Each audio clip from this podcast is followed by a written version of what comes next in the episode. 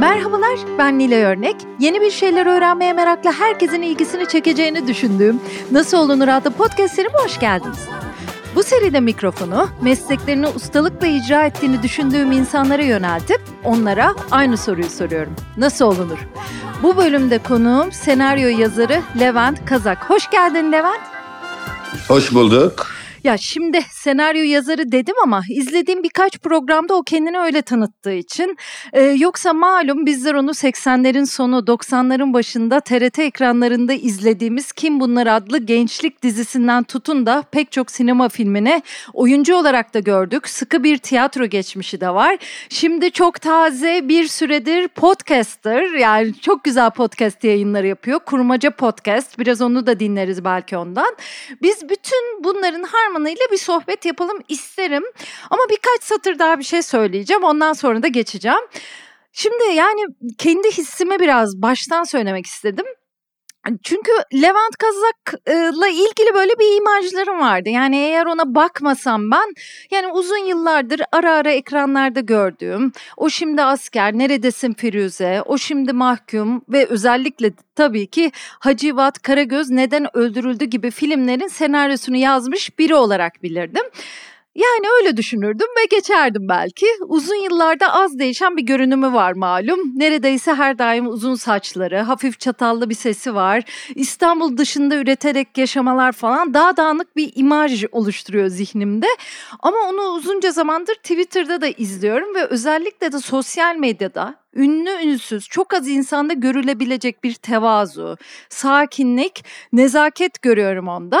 Ustalara saygı görüyorum. Aslında çok güzel hikayeler barındırdığını düşünüyorum ara ara. Mesela Bilge Karasu'nun az sayıdaki fotoğraflarından birkaçını çekiş hikayesini böyle ardarda arda paylaşmıştı. Ee, bayılmıştım ben ona. 19 yaşında hayran olduğu bir şaire Edip Cansever'e kan arama hikayesi. Ayrı rastladığım bir şey çok güzeldi.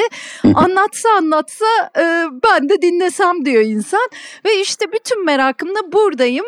E, hızlı hızlı konuştum, giriş yaptım ama şimdi kendi kendi hikayesi de aslında film gibi bir hikaye. Ben onu böyle zor oradan buradan bulduğumu düşünüyorum. Anlatmak isterse anlattığı kadarını konuşalım ama dinleyicilerimize yaptım bu anlamasları. Tekrar merhaba Levent sana. Dediğim gibi e, film gibi bir hikaye. Nerede başladın? Nerede doğdun sen? Ankara'da mı İstanbul'da mı bir kere? Ankara'da doğdum. Ee, babam e, bir mühendistir, Daver Kazak. Hı hı. Annem de Macar Eva e, Budavari onların tanışmasıyla ilk e, hazırlıklarımı yaptım.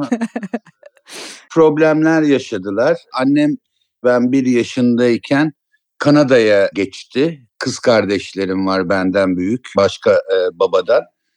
Ondan sonra onlarla birlikte Kanada'ya geçti.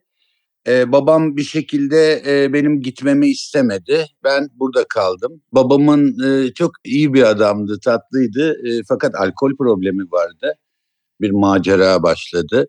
Çok uzun sürmedi. Babaannem e, Düzce'de benim varlığımdan haberdar oldu ve beni yanına aldırmış. O zamandan beri babamla hiç konuşmadı ölene kadar. Çünkü işte bu e, haberdar etmemesi kendisine, işte annemin e, gitmesi vesaire vesaire.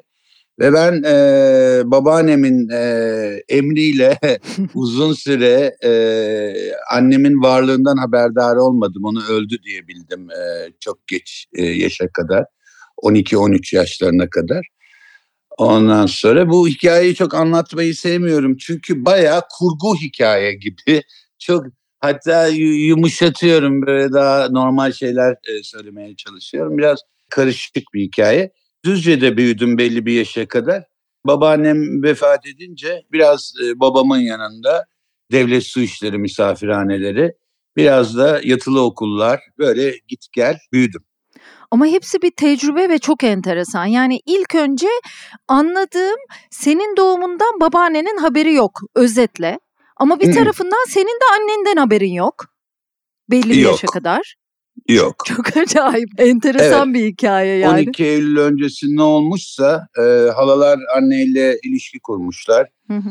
Ondan sonra e, böyle bir aralarında mektuplaşmalar, daha sonra telefonlaşmalar falan olmuş. Babamla da konuşmuşlar. Bana gerçeği tatlı gerçek diyelim peki. Onu söylediler. Annen hayatta Kanada'da yaşıyor. Kardeşlerim var. Bunlar fotoğrafları vesaire vesaire. Kanada'da seni bekliyorlar diye ben orta üçte yatılı okuldan geldi babam aldı beni. Bir pizzacıya gittik. Ee, bir pizzacı vardı Boğaz'da, Emirgan'da. Orada anlattı böyle böyle işte bu annen, bu kardeşlerin fotoğrafı, bu pasaportun gidiyorsun diye. Ondan sonra benim için de böyle bir değişik bir şey başladı. Orta üç sonu 13-14 yaşında. Biraz erken başladım okula. Vancouver'e indim. E, Helen'le tanıştım. E, ablam. E, böyle bir hippiydi. Onların yanında kaldım bir süre. E, çünkü e, annem e, Whitehorse'da, e, Whitehorse e, epey bir kuzeydir. E, Alaska hizasında. Çok sık e, uçak gitmiyordu. Bir süre bir hafta on gün kadar ablamla, e, ablamın kocası Dave onlarla vakit geçirdim. Balıkçılık yapıyorlardı. Böyle okyanusa çıktım balık, küçük bir balık teknesiyle. Küçük ama çok derin böyle açık deniz teknesi. 3-5 gün o öyle geçirdik. Ondan sonra sonra e, Whitehorse'a gittim. Annemle tanıştım. Kardeşimle tanıştım. Benden küçük bir de kardeşim var Steve. Ee, bir iki yıl kadar oralardaydım. Sonra hem babamı özledim hem e, Türkiye'yi özledim sanıyorum. Böyle bir e, sorunlu bir şekilde geri döndüm Türkiye'ye. Annenin varlığını öğrendiğinde sevinçli bir şey mi oldu? Merak ettim. Korkutucu bir şey miydi? Ne olacağını bilmediğiniz için e, yani bir kere neden saklanmış çok anlayamıyorsunuz hmm. e, o yaşta.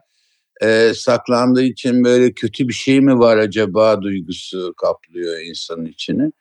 Böyle bir dünya açıldı önümde. Bir bambaşka birdenbire Behçet Kemal Çağlar Lisesi'nde parasız yatılı okurken e, birden kendimi e, Alaska'da buldum yani.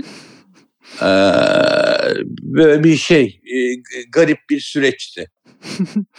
bir de yatılı okulda okuma tecrübesi var değil mi? O nasıl bir tecrübe?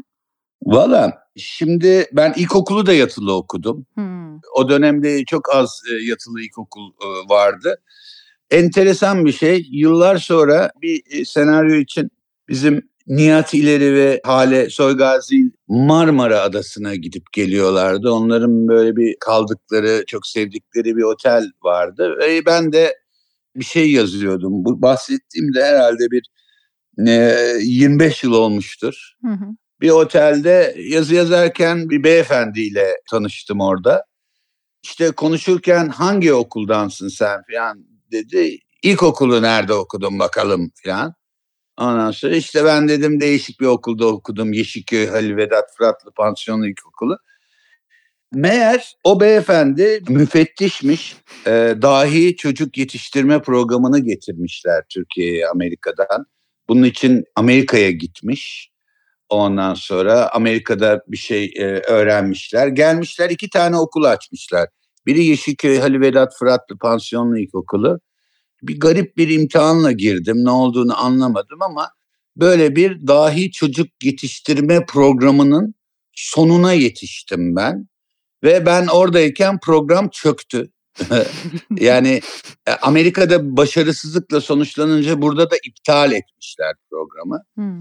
Ondan sonra fakat enteresan bir ilkokuldu e, piyano dersi vardı. Yok efendim dans ediyorduk.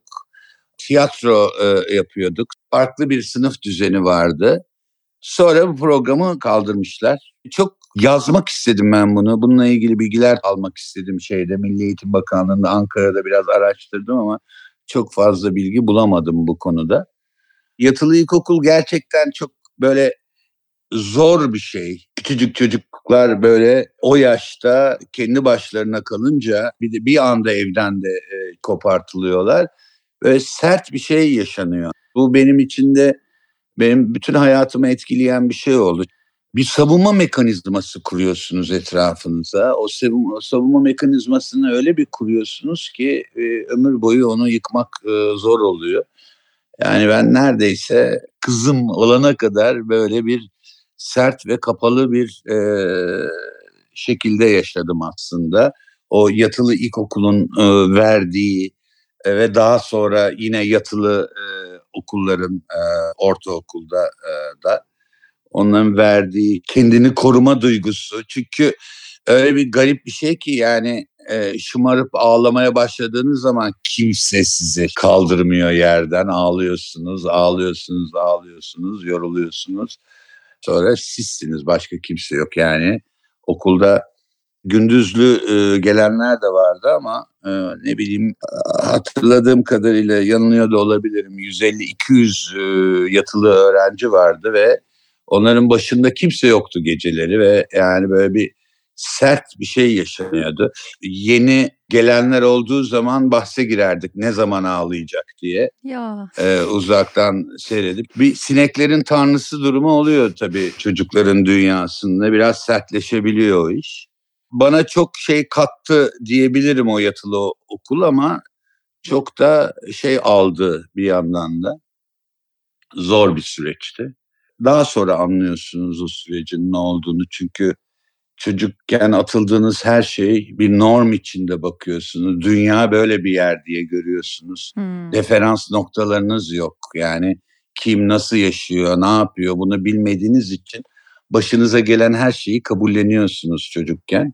Biraz daha büyüyünce anlıyorsunuz, görmeye başlıyorsunuz. O zaman hissediyorsunuz orada bu eksikti. Bak e, şu oluyor, bu oluyor. O yüzden ailelere böyle hep ben uzaktan imlenerek baktım bu e, ev yemekleri, evde akşamları yemek yemeleri vesaire vesaire. Bunları ben televizyondan gördüm biraz. Hmm. Küçükken buralarda bir hassaslaştım, bir şeyler yaşadığımı hatırlıyorum. Bir üzülmeler, bir ben niye böyleyim, ne oldu, başıma ne geldi şeklinde. Ama e, sonra e, yine toparladık ama o savunma mekanizmaları tabii çok sertleştirdi beni hayata karşı. Yani beni alın 40 kere batarım çıkarım hiçbir şey olmaz yani bir şeyim de yok. Hani hayatta öyle bir şey duruşum var. Ee, o da e, çocukken o kurduğum e, kendimi korumak için e, inşa ettiğim duvarlara e, borçluyum sanıyorum. Ee, tabii bu ilişkilerde çok kötü sonuçlar veriyor. Karşındakine çok şey yapamıyorsun, yaklaşamıyorsun, çok yanaşamıyorsun. Ondan sonra kendini hep korumaya alıyorsun vesaire vesaire böyle çok samimi olmayan durumlara yol açabiliyor ileriye dönük. Dediğim gibi e, kızımın doğumu benim için çok önemli bir şeydir. Yani herkesin bir çocukluğunun da olduğunu, hepimizin çocukluğumuzdan olma olduğunu gördüm. Ee, kızımın çok basit bir bilgi, bu kadar basit bir bilgi. Ama öyle oluyor gerçekten. Ee, böyle.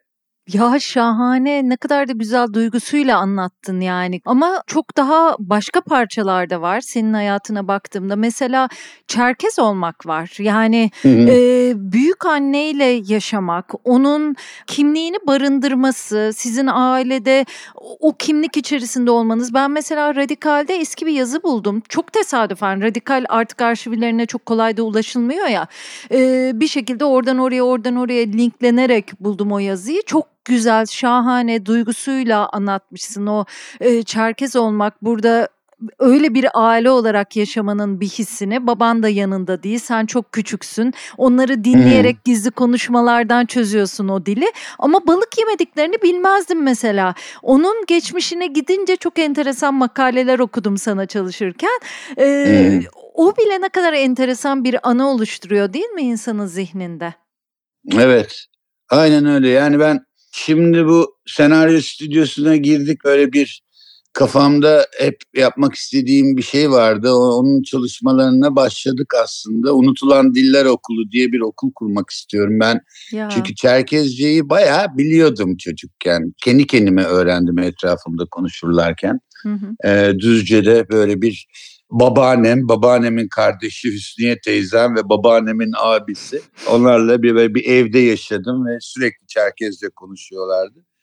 Unuttuğum her şeyi yani bir dili unutmak gerçekten böyle gel git nasılsın ne yapıyorsun gibi e, cümleleri edememekten öte bir kültürü kaybetmek, masallardan yemek yeme alışkanlığına, yemek yeme alışkanlıklarından aile içindeki bilgilere kadar bir sürü şeyi barındırıyor. Onu maalesef e, yitirdik. E, genelde Türkiye'de bütün Çerkezlerin başına gelen şey o. Biliyorsunuz bu zorunlu göçte e, Çerkezleri böldüler, ülkenin her tarafına dağıttılar.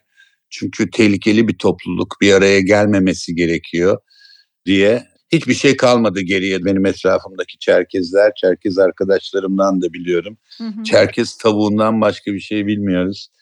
Ee, her şey unutuldu, asimile olduk iyice. Bir boşluk var içimizde.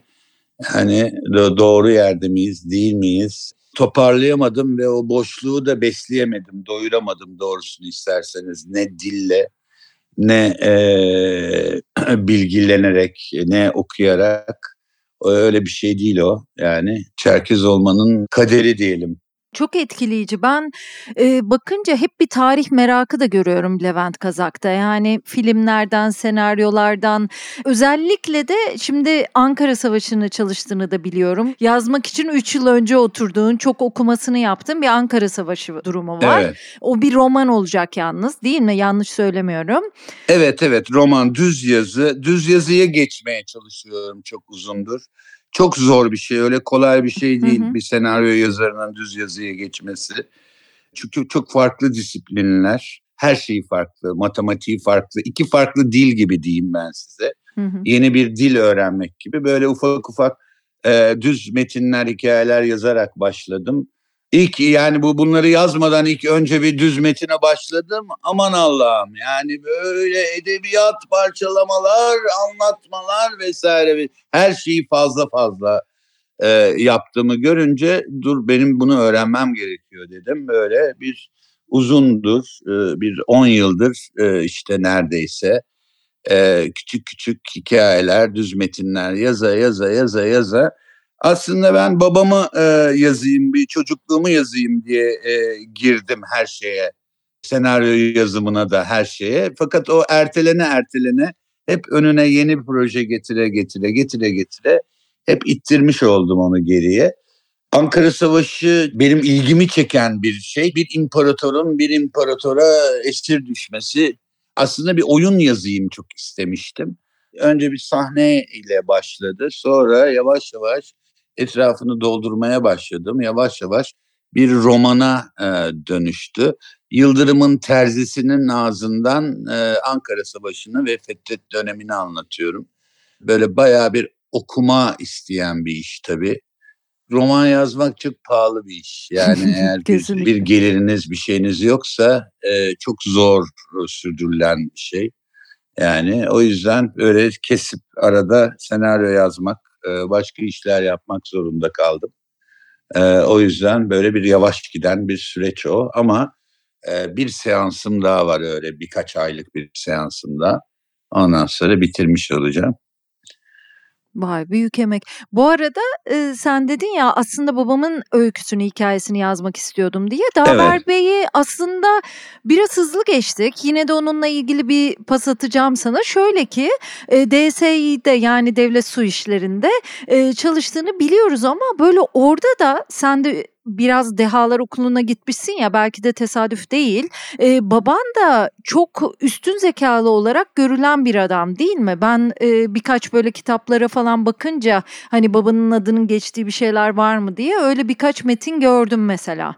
Öyle. Babam e, işte o kuşak ilk mühendis ekibinden. Bunlar bayağı Türkiye'deki bütün hastaneleri, köprüleri, yolları yapan ekip. Babam da onların arasında. Babam bir matematik uzmanıydı. Çok iyi bir mühendisti ve hep içerek hayatını sürdürdü. Böyle daireye gidip böyle bir e, masası olmadı.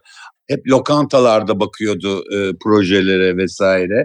Bayağı büyük işlere imzası var. İzmir'deki Atatürk Stadyumunu o yaptı. Keban Barajı'nın şey imzası onundur. E, Karakay'ın hesaplamasını o yaptı filan.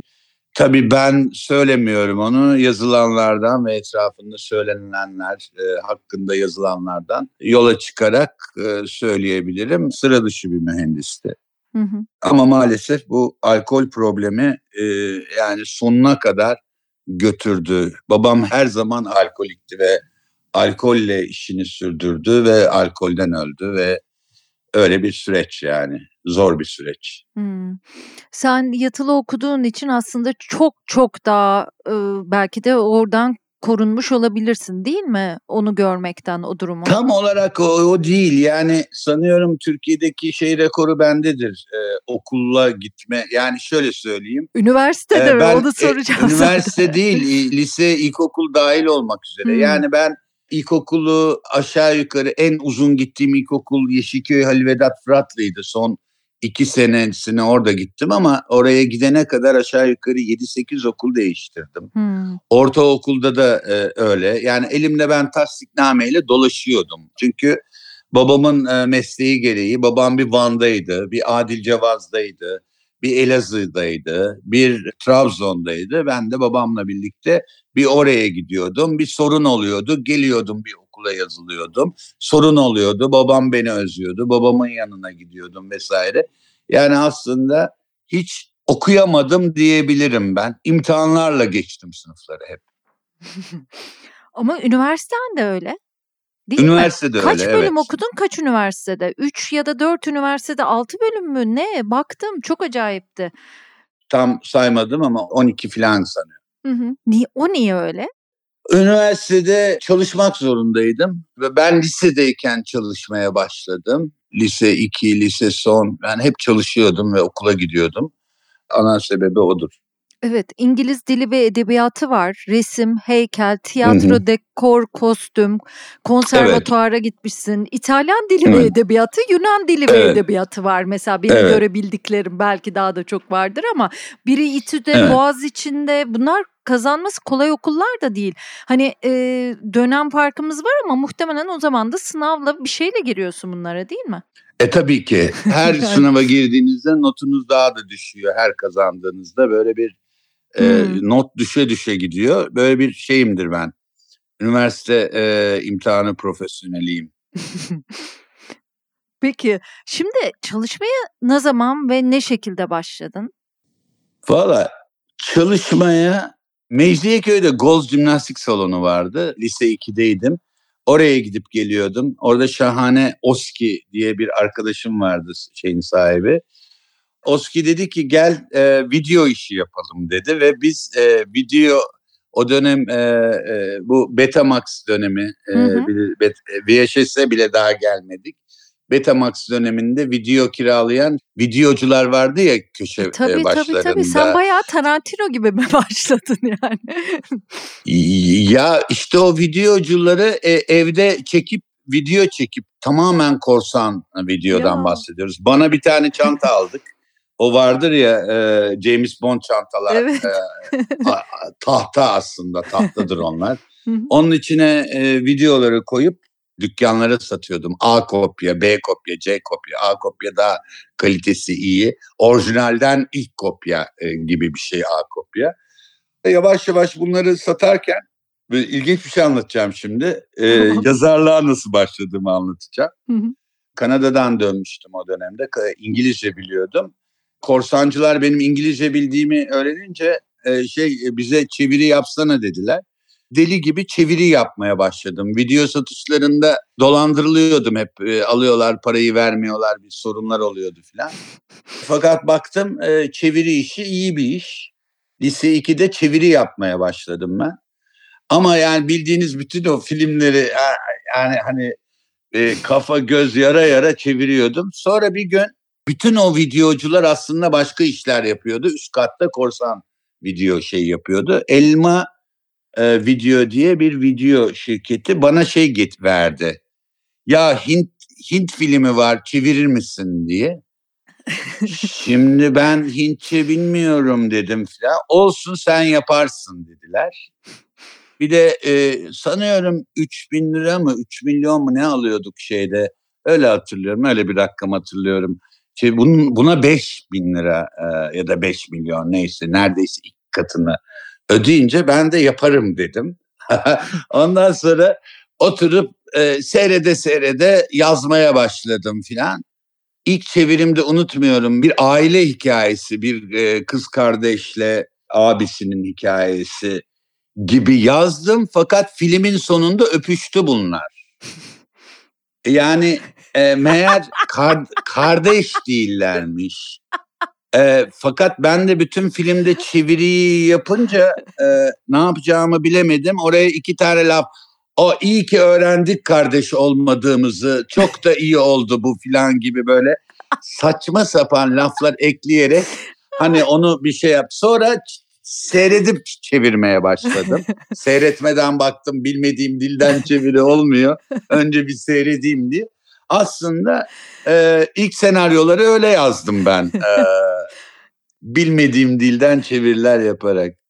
Şahane hikayemiş bu ya. Çok iyi. Çok iyi ya. E, peki sonra sonra nasıl ilerliyor? Da, kimlerle tanışıyorsun mesela? Senin birileriyle tanışıyor olman lazım değil mi? Tiyatro dünyasından, sinema dünyasından. O dönemde benim saçlarım böyle uzun boğaz içinde okuyordum. Aş Bunları Aş diye bir oyunun seçmelerine katıldım. Ali Poyrazoğlu tiyatrosunda. İşte orada oynamaya başladım ben İngiliz edebiyatı okurken böyle bir oyunda bir tek repliğim vardı. 28 diyordum falan böyle bir saçma sapan bir şey.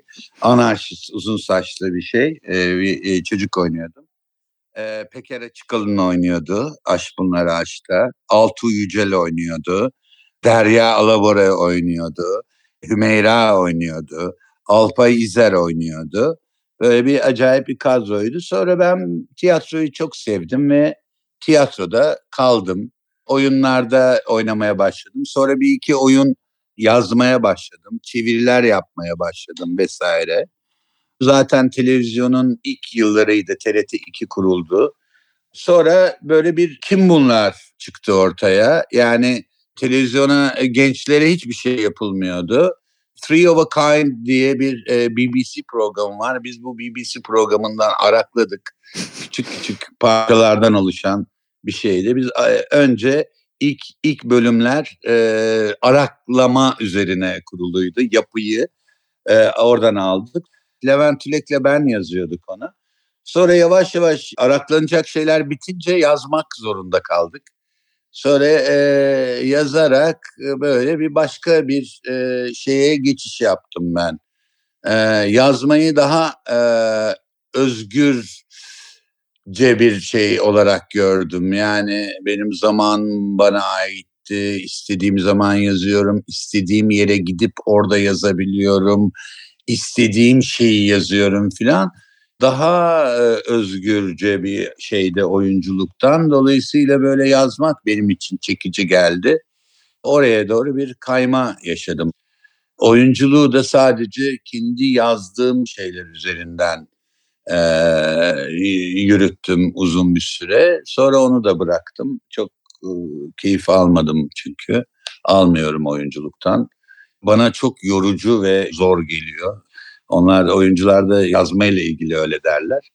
Ama e, yazmak benim ben şu anda atıyorum Bozcaada'dayım ve yazıyorum yani. İstersem kalkarım giderim Kanada'ya. Kanada'da yazmaya devam ederim. Tam bir özgürlük. Peki tiyatro yazarlığı var sende. Hepsini gördüğün için soracağım. Sinema için senaryo yazarlığı var. Televizyon için de yazdım. Bunu da ikiye ayıralım. E, bir taraftan da şimdi düz yazıya geçtin. E, belki öyküler yazıyorsun, roman yazıyorsun şimdi. O çok daha zor bir alan. Bir de yani düz yazı için de en zoru. Yani gibi geliyor bana. E, Valla libretto dışında her şeyi yazdım. Değil mi? Ya şimdi evet farkları ne? Yani sen hangisini en çok seviyorsun bir de? Yani farklarını sen özetleyebileceğim ve çok güzel ayırt etmişsindir kafanda diye sana böyle çok basitmiş gibi soruyorum bu soruyu ama. Aslında evet yani çok basit bir cevap verebilirim buna. Genel olarak yazılan şeyler ikiye ayrılıyor. Biri yazınca biten şeyler, biri de bitmeyen şeyler. Bitmeyen şeyler senaryo yazıldığı zaman bitmeyen bir iştir. Birilerinin gelip onu filme çevirmesi gerekir. Filme çevrilince biter senaryo. Hiçbir anlamı yoktur senaryonun böyle tek başına. Bir edebi değeri de yoktur. Ee, çöptür yani. Ee, ancak çekildiği zaman değer kazanır bir şeydir. Bir de biten işler vardır. Edebiyat biraz öyledir. Ee, noktayı koyarsınız. Ee, siz karar verirsiniz onun bittiğine ve noktayı koyarsınız Onunla ilgili kimseye danışmak zorunda değilsiniz biten işlerde. Kendi kurgunuzu yaparsınız, kendi istediğiniz gibi yazarsınız. Öbüründe biraz daha bağımlısınız. Yazarken bütçeyi düşünmek zorundasınız. Ee, çekilebilir mi, çekilemez mi, nasıl olur, ne yapılır oyuncuya kadar düşünmek zorundasınız. Düz metinde öyle değil. Hı hı. Orada bütün dünyayı kurup aslında e, senaryo yazımından sonra yapılan o dekor, kostüm, oyunculuk vesaire o dünyayı yaratmak onu da yapıyorsunuz düz yazıda. E, o dünyayı yaratıyorsunuz, o dekoru, kostümü de e, yazıyorsunuz, çiziyorsunuz, anlatıyorsunuz. Ve bütün işleri siz yapıyorsunuz. Böyle iki fark var. İkisi de farklı iki disiplin.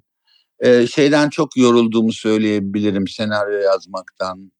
Senaryo yazmanın kalabalıklığından çok yoruldum.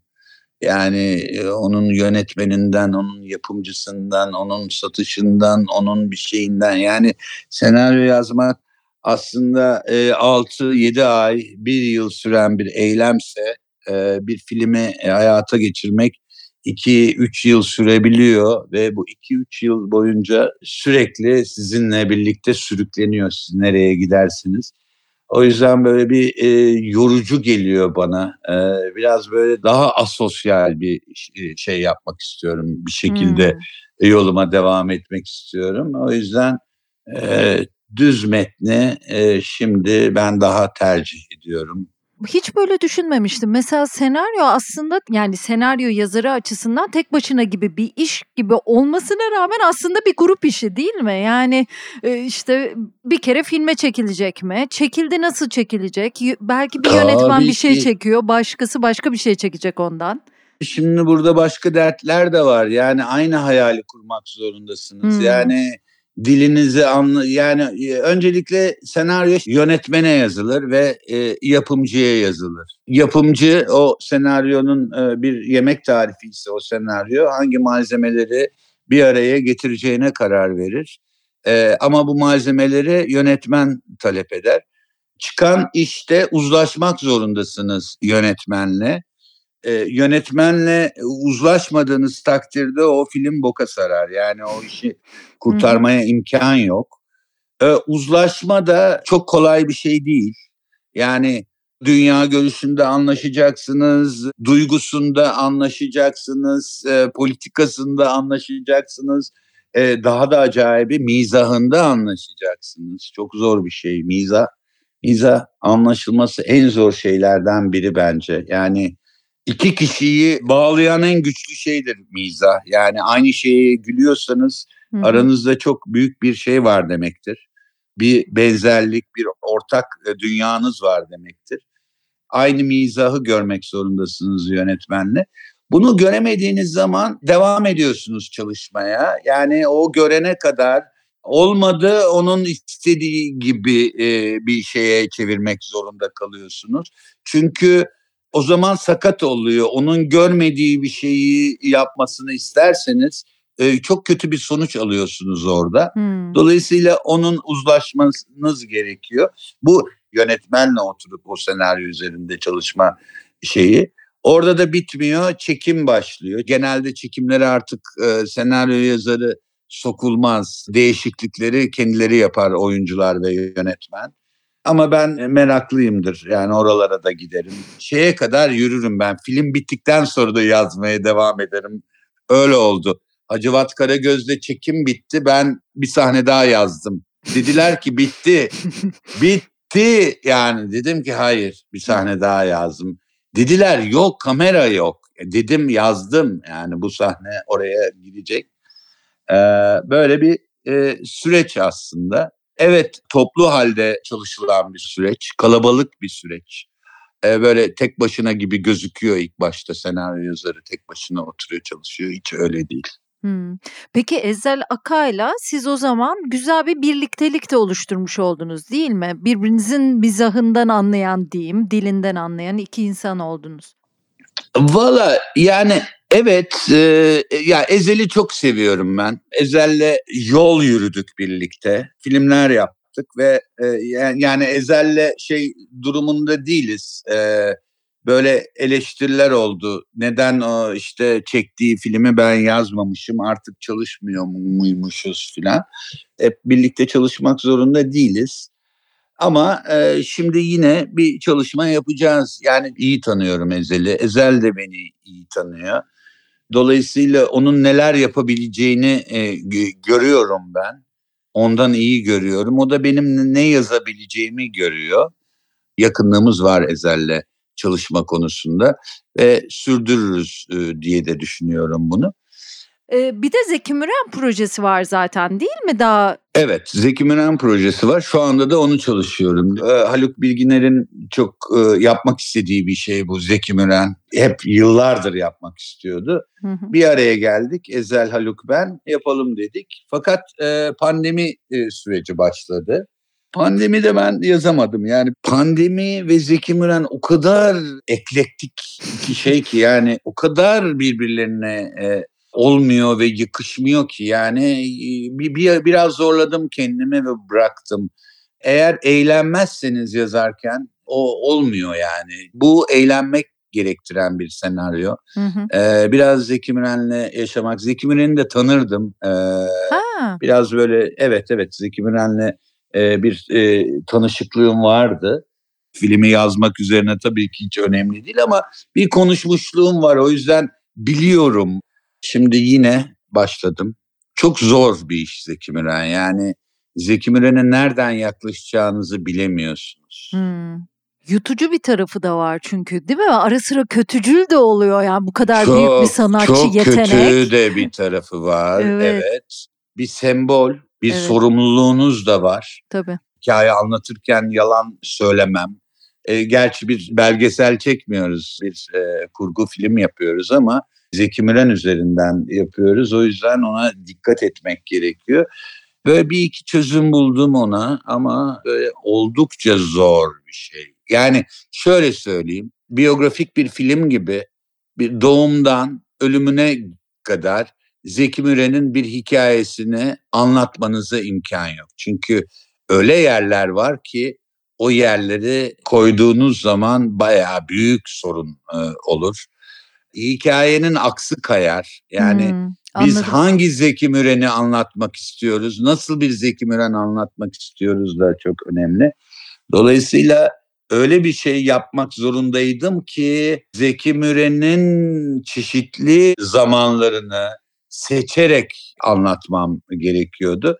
Bunu da ben Zeki Müren'e e, seçtirdim e, filmin içinde.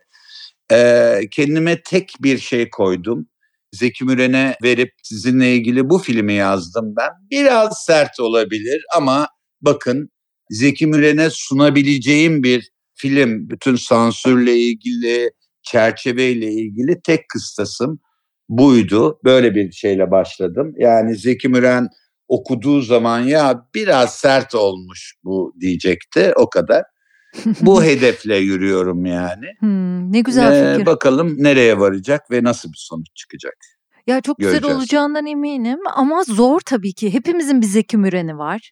Çok çok yetenekli. Merakla bekleyeceğim Zeki Müren öpücüğünü açıkçası. Bir de e, şimdi şeyi sormuştum ya. E, sen çok güzel onları ayırt edebiliyorsun. Şimdi tiyatro yazımıyla e, sinema arasında bir de senin anlatımından anladığım şöyle bir şey varmış gibi geldi. Mesleki bir öğrenim de olsun diye söylüyorum. Senaryoda sen dedin ya biraz daha havada bırakıyorsun bazı şeyleri yönetmen karar veriyor oranın ruhuna vesaire olayları yazıyorsun. Tiyatroda dekor diye bir şey var. Daha kısıtlı bir alan. Belki ona göre mi yazılıyor? Bir onu soracağım. İkincisi dizi senaryosu, sinema senaryosu ve televizyon filmi senaryosu farkı ne? Şimdi hangisinden başlayalım? Şeyden başlayalım. Yani tiyatro e, metinleri edebi metinlerdir aslında. Hmm. Tiyatro metinlerinde de senaryodaki gibi iç dünya yoktur. Kişinin iç dünyasını söyledikleri şeylerle, hmm. yaptığı şeylerle yansıtırsınız. Fakat tiyatro oyununda bir bitmişlik vardır. O bitmişlik de şudur.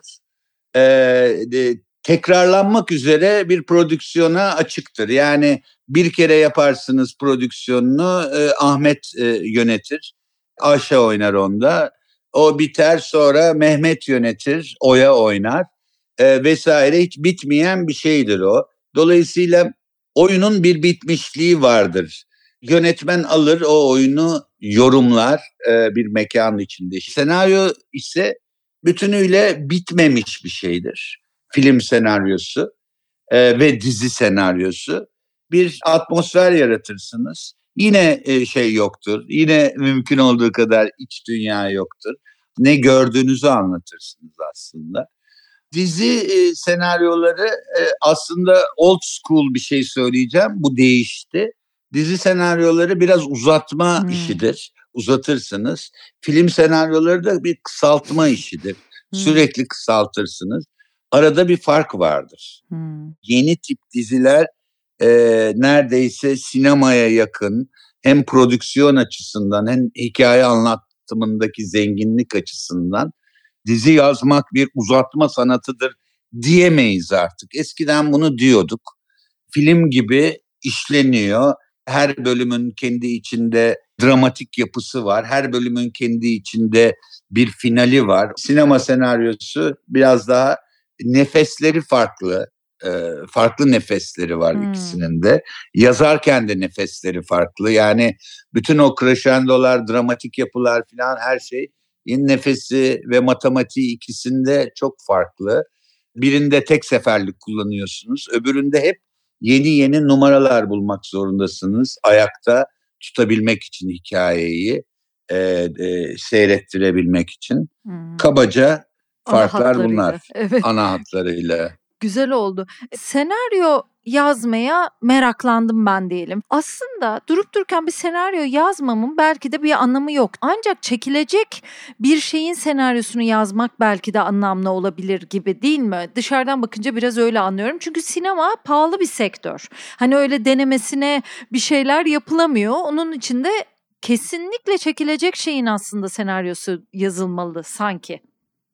Öyle mi? Tam olarak öyle değil. Ancak senaryo yazıldıktan sonra onun çekilip çekilmeyeceğini anlayabilirsiniz. Maalesef Türkiye'de sadece çekilen ya bu hikayeden bu çekilir deyip çekilecek işin senaryoları yazılıyor Türkiye'de. Halbuki Amerika'ya baktığınız zaman Amerika'da çok ünlü senaryo yazarları var. Hiç hayatta filmleri çekilmemiş, hiç filmi olmayan. Çünkü sektöre sürekli senaryolar yazıyorlar. Prodüksiyon firmalarının bütçelerinin içinde olan bir şey. Hmm. Bir hikayeden senaryo çıkar mı çıkmaz mı? Ancak yazılarak görülebiliyor. Dolayısıyla e, çok sayıda e, hiç çekilmeyecek şeylerin de senaryolarının yazılması çok önemli. Buna en son e, karar veriliyor. Senaryo yazıldıktan sonra ancak bu çekilir ya da çekilemez denir. Dolayısıyla bunların bir ARGE çalışmaları var. Bunun içinde ayırdıkları bütçeler var. Atıyorum bir prodüksiyon şirketi yılda 10 film e, çekiyorsa aşağı yukarı 200 film yazdırıyor ve karar veriyor hangisini çekeceğine. Gerçekten tretmandan ya da sinopsisten bir filmin nasıl bir film olacağını anlayamıyorsunuz. Hmm. Bu bir. İkincisi antrenman her zaman iyidir. Çekilmeyecek dahi olsa onu yazmak e, size çok şey katar. Hmm. Senin öyle çekilmemiş senaryoların var mı elinde? Var. E, iki üç tane, e, üç tane var sanıyorum. Hmm. Onları da podcast yapmayı düşünüyoruz. Ya evet onu bir anlatsana. Ya şimdi bir deneyeceğiz. Ee, ilkinin Barış'ın bir senaryosuyla, Barış Pirasa'nın bir senaryosuyla deneyeceğiz. Hı hı. Bir radyo tiyatrosu formatını biliyorsun. O formata çevirmeden olduğu gibi senaryo olarak tutarak bir podcast'ı çevirmeyi deneyeceğim. Hmm. Ee, bu bayağı teknik e, şey yap. Birinci sahne işte sahnenin tanımını e, yapacak. İşte karanlık hava, gece işte bir at arabası gitmektedir vesaire vesaire. Bir dış ses sol tarafı okuyacak ve sağ tarafta da oyuncuları e, çağıracağız o sahnelerde. Oyuncular oynayacaklar. Alta böyle çok basit bir atmosferik bir şey koyarak e, sadece e, dışarıdaysa e, sahildeyse ma, sahil sesi martılar yok efendim e, içeride bir ateşin şöminenin önündeyse alevin sesi gibi çok basit efektler koyarak senaryo formatında bir hikaye anlatmayı deneyeceğim. Oyunculardan da böyle hani tam performans bir oyunculuk değil ama biz İtalyan deriz ona. Böyle oynamakla oynamamak arasında e, önce bir teksti yoklarken çok fazla e, enerji harcamadan önce düzgün deşifre etmek için teksti. Hmm. Böyle bir İtalyan geçmek deriz e, ona. e, böyle bir hafif e, oynamakla oynamamak arası bir e, şeyle tekstleri bir ayağa kaldırıp bir şey çıkarmaya deneyeceğim onlardan. Bakacağım yani ben de bilmiyorum nasıl bir sonuç çıkacak ama ben radyo tiyatrosu gibi e, bir e, formatla bütün senaryoların dönüşebileceğini düşünüyorum. Sesli bir formata ve bu onların çekilmeyeceği anlamına gelmiyor. Hatta daha da iyi bir e, pilot e, şey olmuş olacak.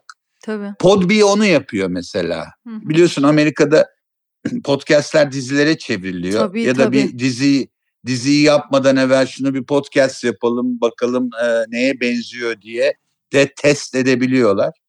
Dolayısıyla böyle bir, e, bir biz de bunu yapabiliriz e, tersten e, tersine bir mühendislikle diye düşünüyorum. Hı hı hı. E, senin podcast merakın nasıl başladı? Yani ben uyurken radyo tiyatrosu dinliyorum yıllardır. Hmm. Bu YouTube'da biliyorsun neredeyse bütün eski radyo tiyatrolarını evet. yüklemişler ve onları e, dinliyorum. Yine büyük özgürlük podcast dinlemek. Yani ben bayağı podcast dinlemeye başladığımdan beri televizyonu bıraktım. Pasif e, seyretme çok artık yorucu geliyor bana. Çok iyi bir şey olması lazım. Yani oturup 24 saat, 30 saat, 50 saat bir dizinin karşısında kıpırdamadan e, oturmak yani bana artık çok zor geliyor. Hmm. Halbuki podcast e, formatında, audio formatında gerçekten özgürsünüz. Yani yo, araba yolculuğunda da dinliyorsunuz, yürüyüşte de dinliyorsunuz, evde bir iş yaparken de dinliyorsunuz.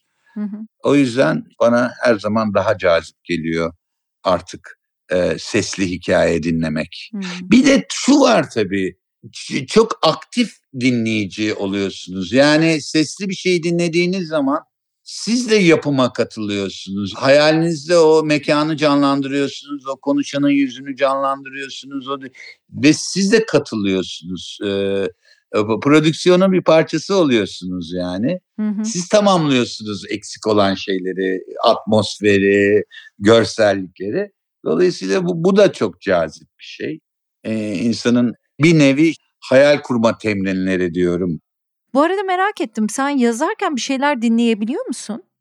Herhangi bir şey. Aa, yok yani şey sözlü bir şey dinleyemiyorum evet. yazarken hı ama mü- müzik dinleyebiliyorum tabii hı-hı, ki. Hı-hı. Sen bize şöyle bir şey önerebilir misin? İyi bir senaryo görebilmemiz için film, dizi ya şunu izleseniz gerçekten çok güzel senaryo görürsünüz. Ee, bir tane şey söyleyeceğim. Sopranos çok iyi yazılmış ya. bir e, senaryo. Hı hı. Yani Sopranos'u izleyerek ve çözümleyerek gerçekten dizi yazmayı öğrenebilirsiniz. Hı hı. Bir taraftan da atlamış olmak istemiyorum. Haberler mevzu var. Yani senin hmm. aktif olarak bir taraftan da güncele dair yaptığın bir iş var ve uzun süre kaç program sürdü o Levent? 500. 500 yani az buz değil. Onu ne kadar sıklıkla yapıyordunuz? Haftanın 5 günü mü? Ha, evet 5 günü. 5 günü. Peki özlüyor musun onu yapmayı? Bugün yapabilir miydiniz? Çok. Hmm. Çok. Çok özlüyorum. Yani Mehmet Ali'yi çok özlüyorum. Ekip arkadaşlarımı çok özlüyorum. Onlar burada olmasına rağmen onlarla pek bir araya gelmiyoruz. Onlar da çok meşguller ama yani o seti çok özlüyorum e, haberleri. Şimdi olsaydı yapamazdık. Artık her şey haberler oldu. Yani biz haberlerde bir mizah yapıyorduk. O yaptığımız mizah şu anda e, gerçek oldu ve e, bu gerçeğin üzerine çıkmak neredeyse imkansız. E, o yüzden oldukça e, zorlanırdık. Şu anda yapamazdık herhalde. Hımm. Evet, eee, senin, eee, bir söyleşini izledim. Sen diyordun ki direkt sansür vardı ve çözüm arıyorduk. Yöntemler, yöntemler bakıyorduk. Bir gün aklıma süper bir fikir geldi. Yandaş olalım. Ya bizden daha çok kimse yandaş Evet, olmasın, bir günde yandaş olduk ve ve bir daha da hiçbir sorunumuz kalmadı hayatla ilgili. Yani takır takır takır takır o kadar sert bir dönemde 500 bölüm yapıp hiçbir soruşturma, hiçbir mahkeme, hiçbir şikayet, hiçbir şey gelmeden yürüttük 500 bölümü. Bu imkansızdır yani çünkü her gün bayağı hardcore e, siyaset yapıyorduk. Ama e, hiçbir e, problem yaşamadık. Yandaştık çünkü. Peki e, Mehmet Ali Alabora'dan bahsettik yani adını geçirdiğimiz hmm. için söylüyorum. E, bir şekilde uzaktan da olsa görüşüyor musunuz ve görüşüyoruz. Yani, neler yapıyor? Ya yeniden bir hayat kurdu Mehmet Ali orada. Orada bir şirket kurdu, reklam çekiyor, kreatif şeyler yapıyor, reklam çekiyor vesaire. Oyunculuk yapıyor. Bir online projesi var. Ee, bir meyhane e, e, kod isimli aslında o bir meyhane değil. Yani insanların e, bir mekanda e, buluşup farklı farklı masalara oturdukları ve arada masa değiştirebildikleri bir format üzerine çalışıyor. Böyle bir şey yapıyor. Hayatını hmm. orada sürdürmeye çalışıyor ve yeni baştan bir hayat kurdu. Tabii e, olan biteni izliyor. E, bazen yoruluyor, izlemiyor. Bazen öyle bir şey oluyor ki yine izlemek zorunda kalıyor filan. Canım benim oralarda işte. Evet ben de onun duygusunu biraz merak ettim. Yani çok zor bir his olmalı onun açısından. Yani düşünemiyorum bile. Hani belki sen biraz daha biliyorsundur diye bir kısmını. Yani Ya tabii seni sen anlatmak istemeyebilirsin. Onunla bunu şunu konuşmamız yo lazım yo da. şunu söyleyebilirim. Ee, çok zor bir süreçten geçti ama şu anda keyfi son derece yerinde. Hı hı. Ay iyi yerinde olsun. E, bu arada o meyhaneyi de e, galiba o projeyi de Tan Morgül'le yapıyorlar. Ben de çok severim. Yeme içme Evet. konusunda da çok bilgilidir. Şimdi sen söyleyince Evet. kafamda oturttum o projeleri ben. Tan'la yapıyorlar Evet evet. evet çok güzelmiş. Peki senaryo stüdyosundan da bahsetmek ister misin biraz böyle sona doğru gelirken? Çok güzel bir proje. Barış Pirasan'la nasıl düşündünüz onu? 2004'te bir senaryo okulu kuralım dedik. Herkes bize deli misiniz siz ne senaryo okulu falan dedi. Gümüş suyunda bir yer tuttuk. Fakat şöyle bir sorunla karşılaştık. Şimdi ben bir eğitmen değilim. Ben senaryo yazarıyım. Ee, nasıl ki oyuncular oyunculuk eğitmeni değilse yani oyuncular oyunculuk öğretemezler. Çok e, oyunculuk e, e eğitmeni bambaşka bir şeydir. Yani e, oyuncu oyunculuk öğretmeye kalktığı zaman kendi tekniklerini, kendi e, oynama biçimini e, empoze etmeye çalışır oyuncu adayına ve bu büyük sorunlar yaratır. Aynı şekilde yazar da yazarlık eğitimi veremez. Barış'ın öyle bir eğitim vermek üzere bir e, formasyonu var onun. Benim yok e, ve diğer e, şeylerin de yoktu. Ne yapalım, ne edelim? Dedik ki öğrenci almayalım, hikaye alalım. Çünkü o zaman bir şey öğretmenize gerek yok. Ben yapabileceğim en iyi yaptığım şey benim bir hikayeyi yönlendirebilirim. Hmm. Ee, bir yazara koçluk yapabilirim. Dolayısıyla biz hikayeler aldık. Hikaye başvuruları. Öğrenciler yoktu öğrenci isimleri. Hikaye adları vardı. O hikayeleri geliştirmeye başladık ve 2-3 e, sene e, gittikçe kalabalıklaşarak büyüye büyüye gittik. İşte sırrı katıldı bize.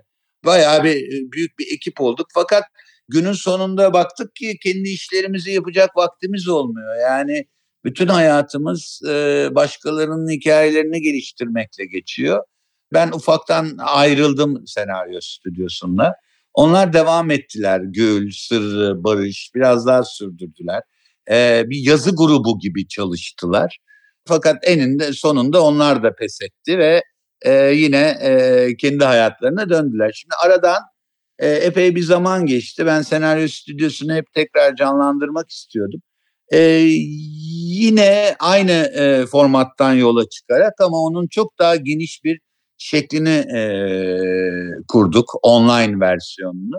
O da e, yine hikayeyle başvuruluyor. Yine hikayeyle e, geliştirme e, şeyleri var. Fakat farklı disiplinleri de aldık. E, e, roman üzerinde de e, danışmanlık yapıyoruz. Sadece senaryo değil, oyun e, da e, yapıyoruz. Böyle bir e, geniş yelpazede yazarlar, yazar adayları hikayeleriyle başvuruyorlar. O hikayeleri seçiyoruz. Onların hikayelerini bitirmelerine yardımcı oluyoruz. Ee, tabii burada çok önemli başka bir şey var. Yazar adamın genelde parası olmuyor. Yani yazarın para vererek yazarlık yapması zor olabiliyor bazen.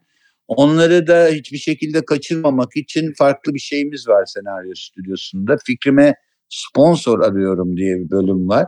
Ee, hikayelerine oraya başvuranlara yani ya bütçe ayıramayan demeyelim, ayırmayı tercih etmemek de olabilir bu. Ee, ben param olsa da e, para vermezdim mesela bir senaryo geliştirmek için. Çünkü yazarım yani ben para alırım yazmak için para vermem. Ee, dolayısıyla e, hikayelerine çok güvenenlerin başvurabilecekleri bir e, bölümümüz daha var orada. Aslında eğitim kurumundan çok bir iş yapma, e, çalışma ve üretim e, platformu diyebiliriz. Yani benim tek e, amacım e, amatör yazarları profesyonel yapmak. İşte bir takım sponsorlarımız var. Gain sponsor oldu. Storytel sponsor oldu. Storytel'e bir e, çocuk öyküsü yapıyoruz. Bir çocuk tefrikası yapıyoruz genç yazarları çağırdık. Onlarla çalışacağız. Hı hı. Bence çok güzel bir projeymiş. Hem de bu dönemde de bu kadar çok e, dizi, film izlediğimiz, hikaye dinlediğimiz, podcastlere düştüğümüz bir dönemde çok daha iyi gelecektir diye de düşünüyorum. Valla ellerinize sağlık. Valla katılımcıların haberi yok ama ben onların hepsinin hikayelerini mümkün olduğu kadar e, şeye de çevirmeye çalışacağım. Yani e, bir podcast. Ya evet bu hikayeden film olabilir ama gelin biz önce bunun bir e, bir podcast'e çevirelim. Bakalım podcast'te nasıl akıyor, hikayeniz nasıl oluyor diye. Hepsini ufak ufak oraya da yönlendirmeyi düşünüyorum doğrusunu hmm. istersen. Peki şey gibi bir durum var mıdır? Yani e, insan böyle bir şeyde ya fikrim çalınıyor gibi. Orada senaryo içinde fikir ne kadar önemli? Yoksa metnin yazılışı mı daha önemli? Nedir orada önemli olan? Şimdi fikrin e, telif hakkı olmaz. Hikayenin telif hakkı olur. Hı hı. Hikayeyle başvuruyorlar ama biz başvurmadan evvel onlara diyoruz ki öncelikle şuralardan, şuralardan, şuralardan önce gidin hikayenizin size ait olduğunu e, belgeleyecek bir şey alın. Notere gidin, meslek birliklerine gidin, online e, zaman damgası alabileceğiniz yerler var. Öncelikle onu alın diyoruz hmm, başvurmadan evvel. Anladım. Bunu tekrar tekrar e, söylüyoruz ki yani sadece onları korumak adına değil, e, kendimizi de korumak adına. Tabii. Kabul ettiğimiz zaman o belgeyi istiyoruz da zaten onların beyanıyla hareket edelim. Biliyorsun İhsan Oktayanar'ın kitabını alıp notere gidebilirim ve noterde e, onaylayabilir, benim diyebilirim. Noter e, bir içerik e, kontrol edemez. Sadece noter şeyi söyleyebilir. Şu tarihte Levent Kazak geldi, elinde bir metin vardı ve o metnin kendisine ait olduğunu iddia ediyor diyebilir en fazla. O da çok önemli bir şey. Benim bile e, şeylerim çalındı yani birkaç kere e, hırsızlık e, bir meslek e, haline geldi e, ülkemizde. Dolayısıyla çok dikkat edilmesi gerekiyor. Yani bayağı saygı duyulan bir meslek haline geldi maalesef. E, malımıza, mülkümüze dikkat etmemiz gerekiyor daha fazla. Şahane ifade ettim. Bu arada İhsan Oktayanar demişken ben bayılıyorum kendisine. Senin de çok sevdiğini Hepimiz. biliyorum. Ee, peki hiç böyle bir şey okurken ya bu senaryo olmalı diyor musun? Yoksa yani hiç öyle istek olmuyor mu? Çünkü seninkiler hep orijinal bildiğim kadarıyla değil mi? Bir yerden uyarlama değil. Ya, uyarlama yaptığım da oldu. Hmm. Ee, yani e, e, Abdullah Oğuz için bir tane Kore filmi uyarlaması yaptım mesela. Ee, ama e, bir öyle bir benim şeyim yok. Şöyle olmalı, bunu böyle yaparım ben gibi bir kuralım yok. E, zaman zaman başka hikayeleri de görüyorum. Bundan ne güzel film olur e, dediğim hikayeler. Hmm. Tarihten çok şeyler görüyorum. Bundan çok güzel film olur dediğim şeyler. Tarihimiz e, böyle bayağı e, kalem girmemiş e, bir orman yani. Çok hmm. acayip malzeme var bizim tarihimizde. Tabii kurgusal bazı şeyleri de mesela İhsan Oktay Anar dedin. Kitabul Hiyel'i biz çok uğraştık film yapmak için e, Ezel'le. Hmm. Fakat e, e, bütçeden e, şey yapamadık çünkü çok pahalı bir proje. Ama Kitabul Hiyel bence şahane bir film projesi. Yani vakti gelince yapılacaktır eminim ama Umarım yapan biz oluruz. Umarım ya çok isterim yani herhangi bir İhsan Oktayanar metnini böyle izlemek de çok isterim. Zaten kafada acayip şeyler canlanıyor ya yani o karakterler, giyimler, dil, e, dile de merakım var. E, şey çok zor İhsan Oktay Anar e, tahmin ederim tabii. uyarlaması oldukça zor çünkü o kadar güzel bir dili var ki hı hı. o kadar güzel bir anlatımı var ki e, o dili e, senaryo yazarken atmak zorundasınız. Onun hepsini temizleyip altta kalan hikayeye bakmak durumundasınız. E, İhsan Oktay'ı böyle dilini temizlediğiniz zaman altındaki hikaye çok e, şey kalıyor. Yani tabii ki bir hikaye var ama zor bir şey İhsan Oktay Anar uyarlaması. Hı hı. Keza atıyorum Edip Cansever uyarlamaları da öyledir. Çağrılmayan Yakup mesela, Ben Ruhi Bey Nasılım'daki karakterler. Ya. Onu oyun yapmaya çalışırsınız. Sonra birden farkına varırsınız ki onların hepsi Edip Cansever. Hiçbiri bir karakter değil. Ve dolayısıyla oyunlaştırmak çok zor olur. Çünkü çatışmaya ihtiyaç var. Yani yazılan hmm. her kurguda çatışmaya ihtiyacınız var. Fakat uzlaşıp aynı dilden e, konuşmaya başlayınca bütün karakterler orada böyle bir şeyde kalıyorsunuz. İhsan Oktay Anar da biraz öyle. Çok zor. Senaryolaştırmaya en yatkın işlerinden biri bence. Hmm. Kitabul Hiyal. Ya ne güzel onu da konuştuk. Bu arada ben merak etmiştim. Şimdi hani Hollywood sinemasında çok yakın tarih filmleri ve dizileri de izliyoruz ve biz de acayip şeyler öğreniyoruz. Hatta bazen böyle içerliyorum. Bizde bu kadar olay varken işte bilmem kaç yılındaki bilmem ne savunmasını, mahkeme dizisini bilmem kaç bölüm izliyoruz ama gözümüzün önünde Türkiye'de neler oluyor falan diye. Sonra Başar Başaran'la bunu konuşmuştuk biz bu podcast serisi içerisinde senaryo konuşurken. O demişti ki yakın tarih bizde çekmek, yapmak çok zor. Çünkü üstünde e, iyi ya da kötü diye ya da herhangi bir e, ne bileyim sıfat vermek için uzlaştığımız çok az karakter var demişti. Yani uzlaşamıyoruz bu iyi mi bu kötü mü diye. Bir de bugün dünü değiştiriyor, dün bugünü değiştiriyor. Garip bir haldeyiz ya. Bu çok zor demişti. Sen de Sadece yakın tarih için geçerli değil bu. Bu bildiğin bütün Osmanlı tarihi için geçerli. yani Osmanlı tarihin başından itibaren tarih yazıcılarının tek işi oturup tarihi yeniden yazmak olmuş. Hmm. Yani bütün Osmanlı'nın e, façalarını saklamışlar. Ondan sonra neredeyse hiç kaynak yok diyebilirim. Mesela Hacivat Karagöz'ü yazarken hiç kaynak yok yani. Hiç kaynak yok. Bizim bir de senaryo yazarken biraz farklı kaynaklara ihtiyacımız var. Yani e, Malazgirt'e ne zaman hangi yılda girildiği bizim için bir e, veri değil. Biz sokaklarda ne giyiyorlar, ne yiyorlar, ne içiyorlar, ne konuşuyorlar, nasıl e, ilişkiler nasıl, inançlar nasıl filan bunlar bizim için e, bilgi. Tabii. E, biz bunlarla canlandırabiliyoruz hayatı ve onlar tamamen yok yani hiç yok.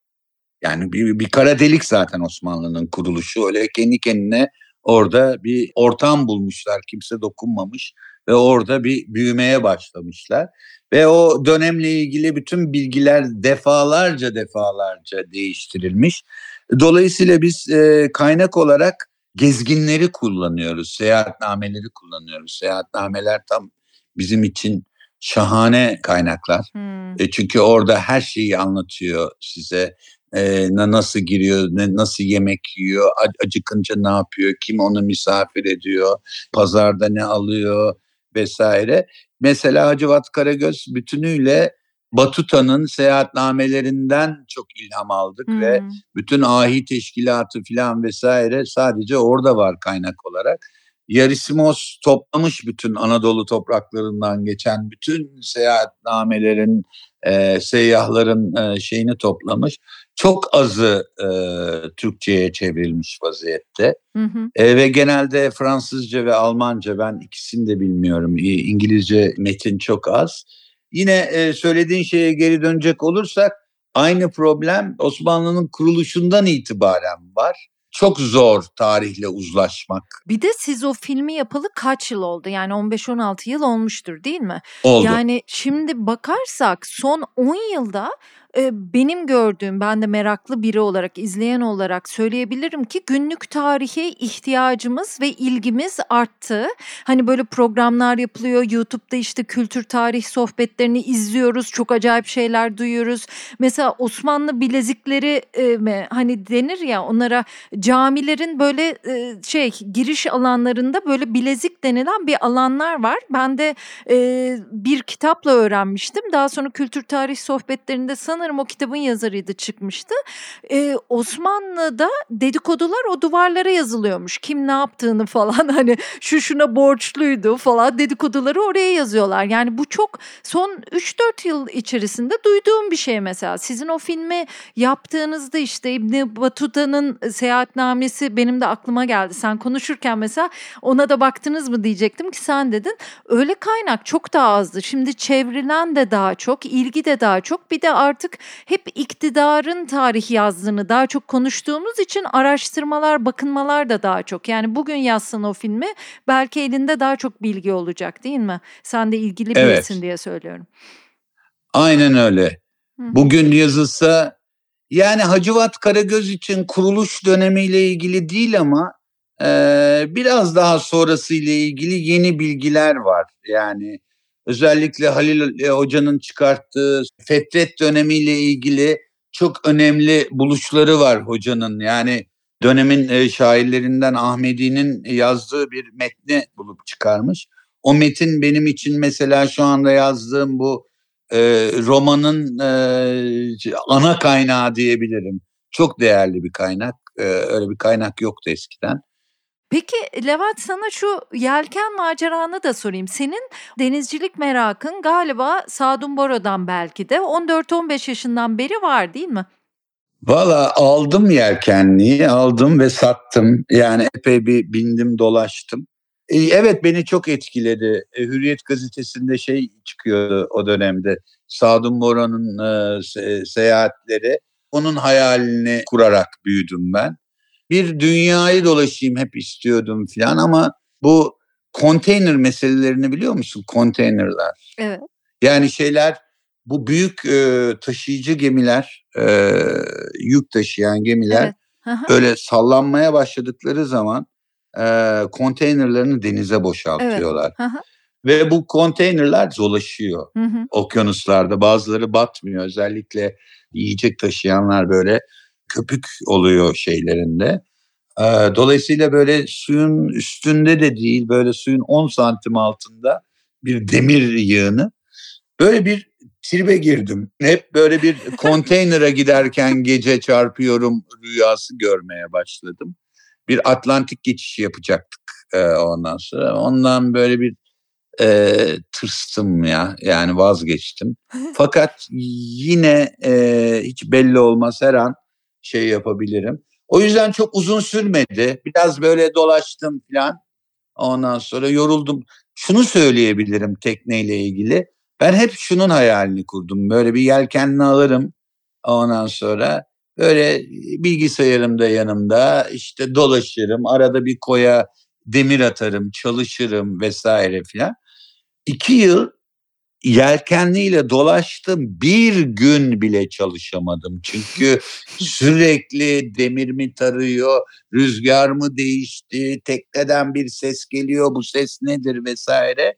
Yani hiçbir şekilde çalışılabilecek eğer sizseniz tekneyi de e, götüren imkansız bir şey. Yani dolayısıyla aslında tekne işinde çuvalladığım yer orası oldu.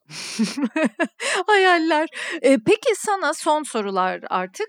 Başta bahsettin kızından. O seni sence nasıl değiştirdi ve şimdi nasıl bir ilişkiniz var? Neler yapıyorsunuz birlikte? O neler yapıyor ve benim babam şöyle biri nasıl biri demesini isterdin? Aa, Çok soru yani, oldu.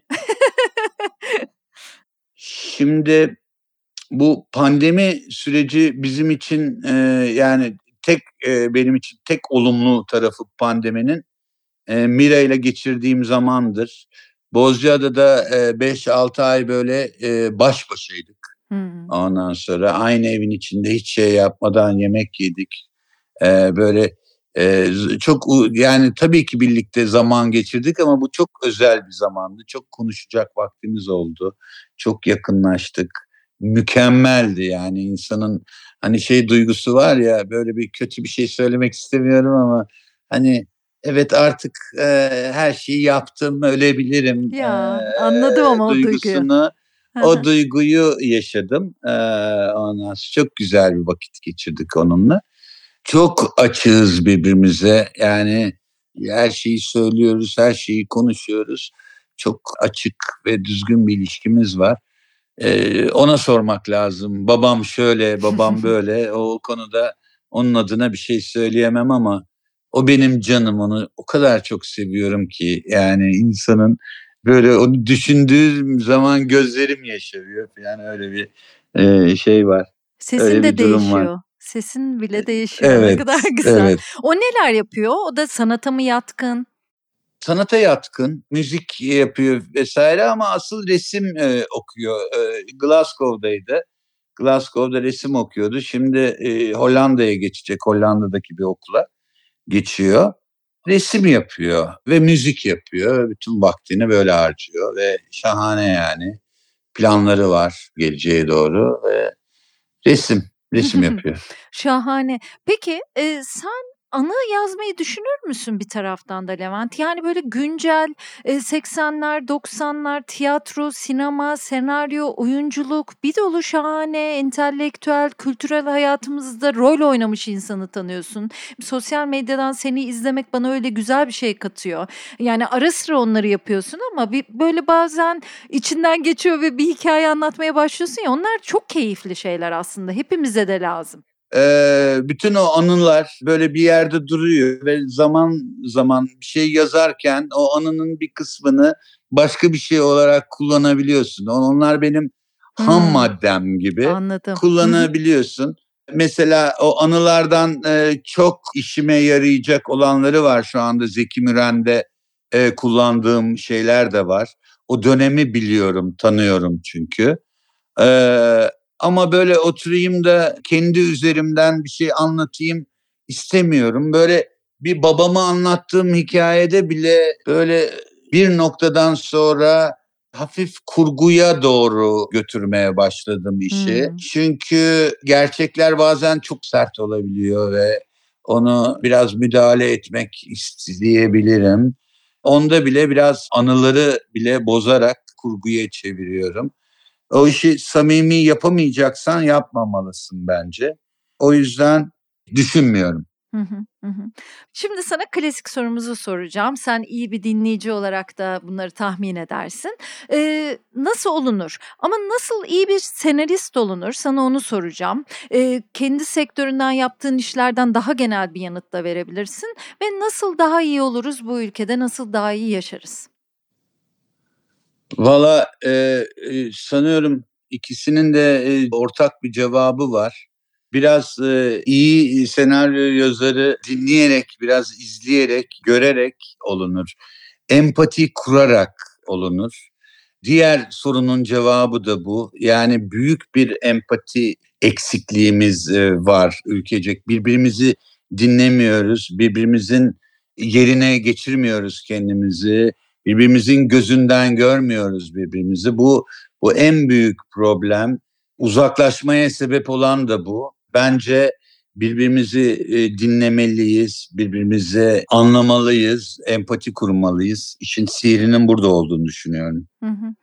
Ya çok da güzel söyledin Levent. Bu arada başta söylediğim gibi sende o durumu görüyorum. Yani uzaktan izlerken o empatiyi görüyorum ara sıra ve nezaketi görüyorum. Yani e, sana birisi mesela hızlı bir çıkış yapabiliyor. Sen böyle e, sakin sakin yanıt vererek insana bir şey anlatabiliyorsun. Bu çok hoşuma giden bir şey. Mesela ona emek harcıyorsun. Bir zaman harcama var ki bu kadar yoğun bir insan olduğunu biliyoruz, görüyoruz. İşte e, belki sabahlıyorsun şimdi yazdığın senaryo için. Bir taraftan romanın gidiyor. E, bir dolu da projem var değil mi? Yani ben dışarıdan bakınca seninle ilgili öyle düşündüm. Bu yayın için de çok teşekkür ediyorum. Çok güzel bir hayat ve e, güzel samimi yanıtlar oldu. Gerçekten çok sağ ol Levent. Ben teşekkür ederim İlay. Çok teşekkür ederim. Çok sağ ol. Görüşmek üzere. Hoşçakal.